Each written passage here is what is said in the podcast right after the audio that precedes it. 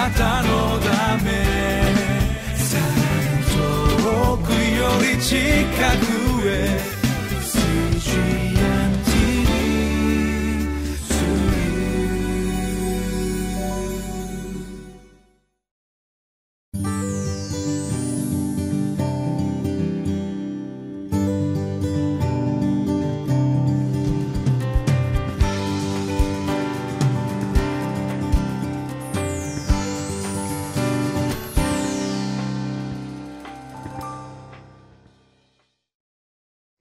皆さんご機嫌いかがですか？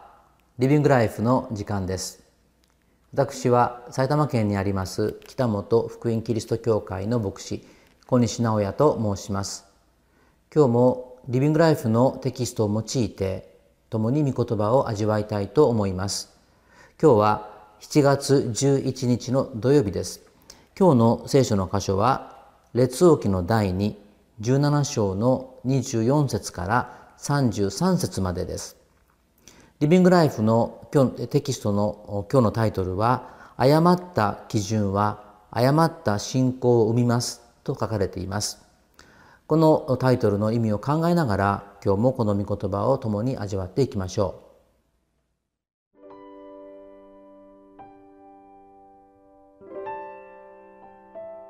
列王記第2 17章24節から33節アッシリアの王はバビロン、クテ、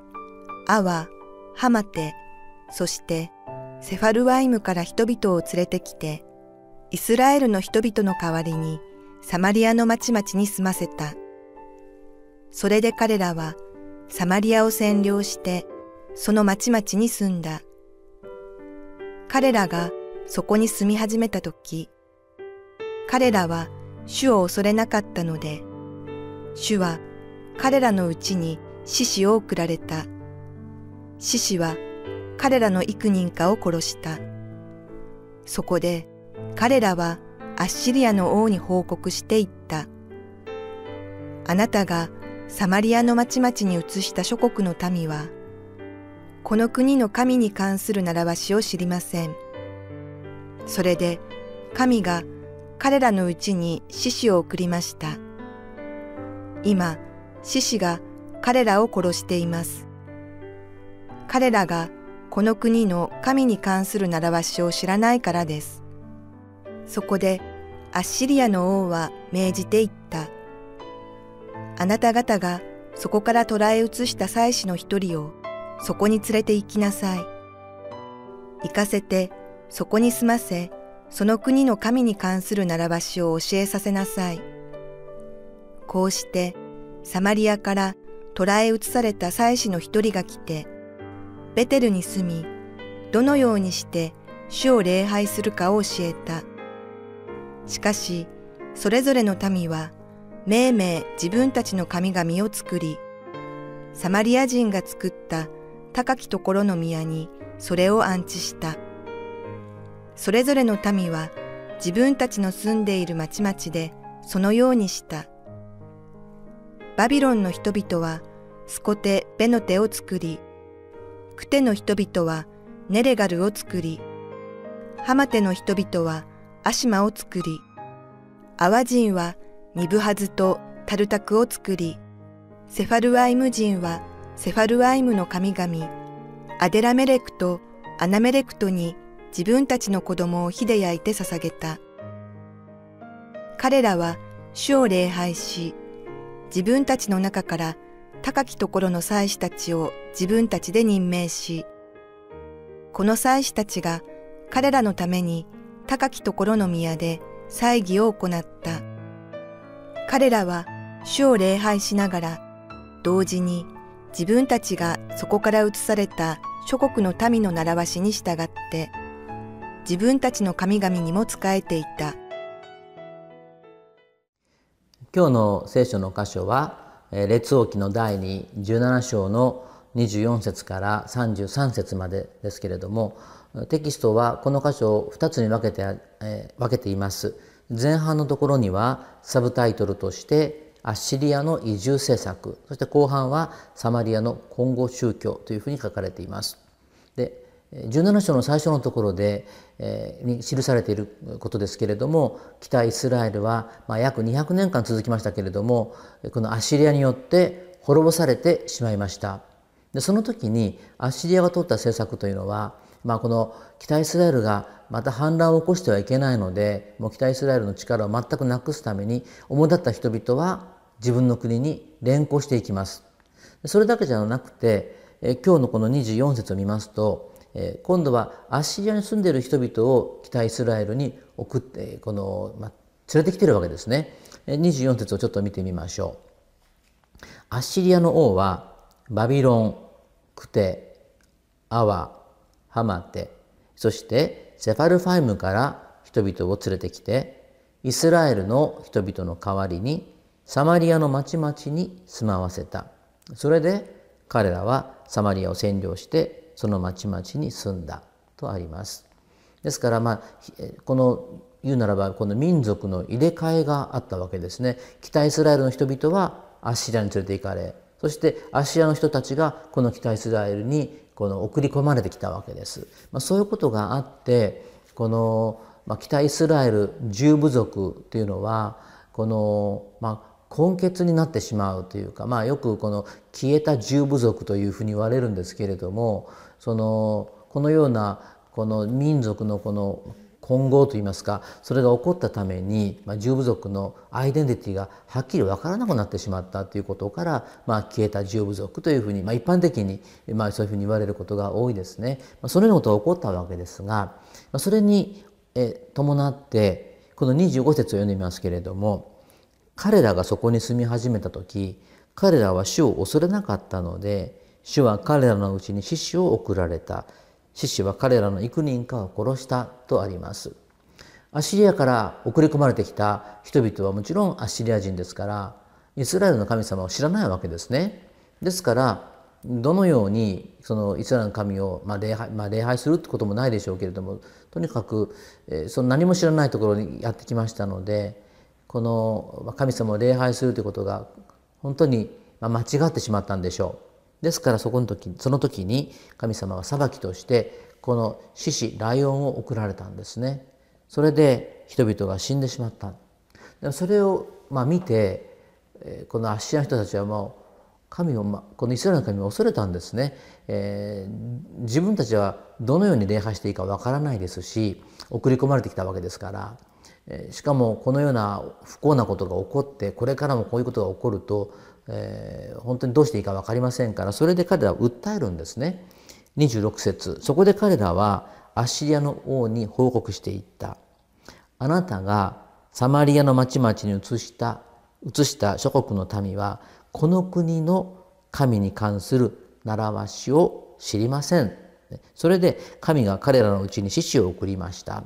今父が彼らを殺しています彼らがこの国のこの国の神に関する習わしを知らないからです、まあ、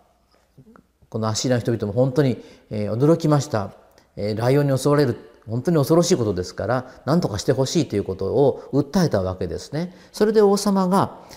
この27節で、まあ、その策を考えてこのように言いました。そこでアッシリアの王は命じていった。あなた方がそこから捕らえ移した妻子の一人をそこに連れて行きなさい。行かせてそこに住まわせ、その国の神に関する習わしを教えさせなさい。と言ったんですね。つまり、北イスラエルから連行していったこの妻子をもう一度送り返して、そしてその妻子からこのアッシリアの人々が神を礼拝することを教えてもらいなさい。そういうことをしたわけですね。でそういうことで結局この28節を見ますとこうしてサマリアから捕らえ移された祭司の一人がやってきてそしてこのベテルに住んでどのようにして奨励拝するかを教えたとあるんですね。でもこの北イスラエルはもう宗教ももともとが彼らの生き方も間違っていましたからだからこの祭司が教えたこともやっぱり間違ってたはずなんですね。ですからこの後の方もサマリアの混合宗教というふうに書かれているんですけれどもこの祭司は送り返されましたけどこの祭司の教えも正しい教えではなかったんですね。ですからこの今日のあの、えー、タイトルに「誤った基準は誤った信仰」を見ますとありますけど結局この祭司が誤ったことを教えてこの人々は結局、えー、みんな正しい礼拝はできていない状況がこれからも続いていくわけなんですね。ちょっと29節読んでみましょうね。しかしそれぞれの民はめいめい自分たちの神々を作りサマリア人が作った高きところの宮にそれを安置した。それぞれの民は自分たちの住んでいる町々でそのようにした。と書いてあるんですね。で神様のこの聖書の神の教えというのは実家にそうあり書かれていますけれども私だけを神としなさい。私以外に他の神々があってはならないというのがもう大前提の教えですよね。ですから本当ならばこの祭司はあのアシリアからこのサマリアに送り返されてきた祭司もそれを教えなければならなかったんですけれど彼自身がそういう姿勢を持ってなかったわけですねつまり神イスラエルの神も礼拝するけれども同時に他の神々をも恐れるような生き方をしていたんでしょうですからその祭司がまあ、そういう祭司が教えたわけですから結局ですねこの29節を見るとこのアッシリアの人たちが思ったことはこのイスラエルの神が唯一の神とは思っていないんですね。多くの神々の一つだというそのようにしか思っていません。だからここで書かれているように結局そのあ神々の一つなんだからっていうことでそれじゃあ自分たちは自分の好きな神を礼拝しようということで結局町々にはさまざまなこの,、えー、この礼拝さまざまな神を礼拝するようになってしまったんですね。30節を見るとバビロンの人々はスコテベノテというものを作りクテの人々はネレガルを作りとあります。ハマテの人々はアシマを作り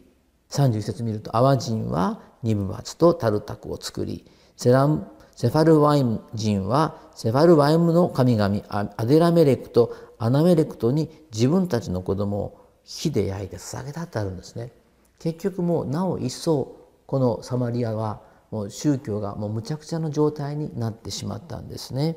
こ,、えー、この33節にその結論というのが書いてありますけれど彼らは主を礼拝しながら同時に自分たちがそこから移された諸国の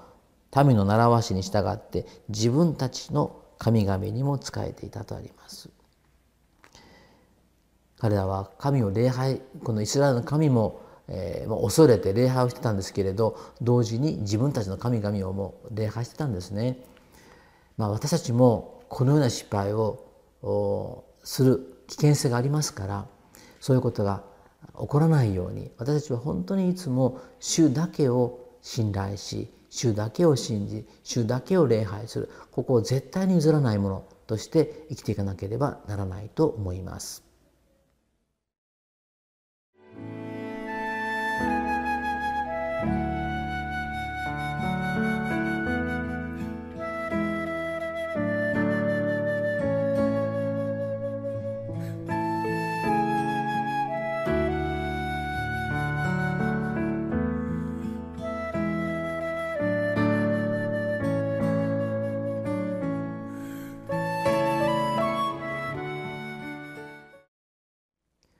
まあ、今日の箇所は結局この、えー、北イスラエルがアッシリアに滅ぼされた後この北イスラエルの地区このサマリアの地域のこの宗教が本当に混沌とした状況になっていたことが描かれています。そのことは結局どこから来たかというと命名が自分勝手な礼拝を捧げたということから来るわけですね。私たちは自分のやりたいように神を礼拝するのではありません。私たちは神様がお決めになったその方法に従ってしか神を礼拝するべきではないわけですね。私たちも自分の都合に合わせて神を礼拝するものではなくていつも神の言葉を第一として神の教えに聞き従って神に礼拝するものでなければならないと思います。それではお祈りをいたしましょう。恵み深い天の父なる神様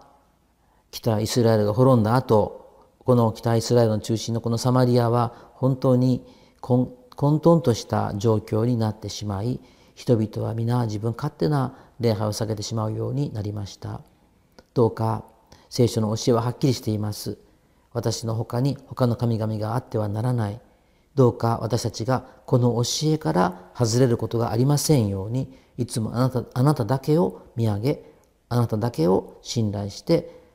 あなたの後をついていくことができますようにどうぞ導いてください。イエス様のお名前によってお祈りいたします。アーメン。